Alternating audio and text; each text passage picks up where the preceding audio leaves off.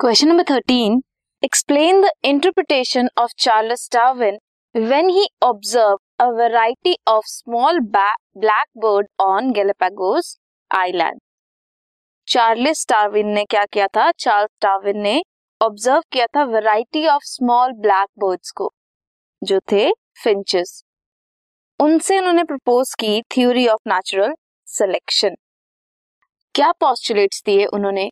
उन्होंने कहा that food space और रिसोर्सेज लिमिटेड हैं। स्पेस लिमिटेड है, वहाँ पे फ़ूड लिमिटेड है और बाकी सारे रिसोर्सेज भी लिमिटेड हैं। तो विद इन स्पीशीज और वेराइटी ऑफ़ स्पीशीज में स्ट्रगल होता है फॉर एग्जिस्टेंस नेचर क्या करता है? अगर स्ट्रगल करेंगे दो चीज़ कंपटीशन करेंगे दो चीज़ तो सर्वाइवल ऑफ़ द फिटेस्ट होगा। जो ज़्यादा फिट होगा उस एनवायरमेंट के लिमिटेड रिसोर्सेज के लिमिटेड एनवायरमेंट के वो सर्वाइव करेगा। So survival of the fittest होगा। All individuals show variation except identical twin identical twins को छोड़ के बाकी सभी में क्या है? वेरिएशन है।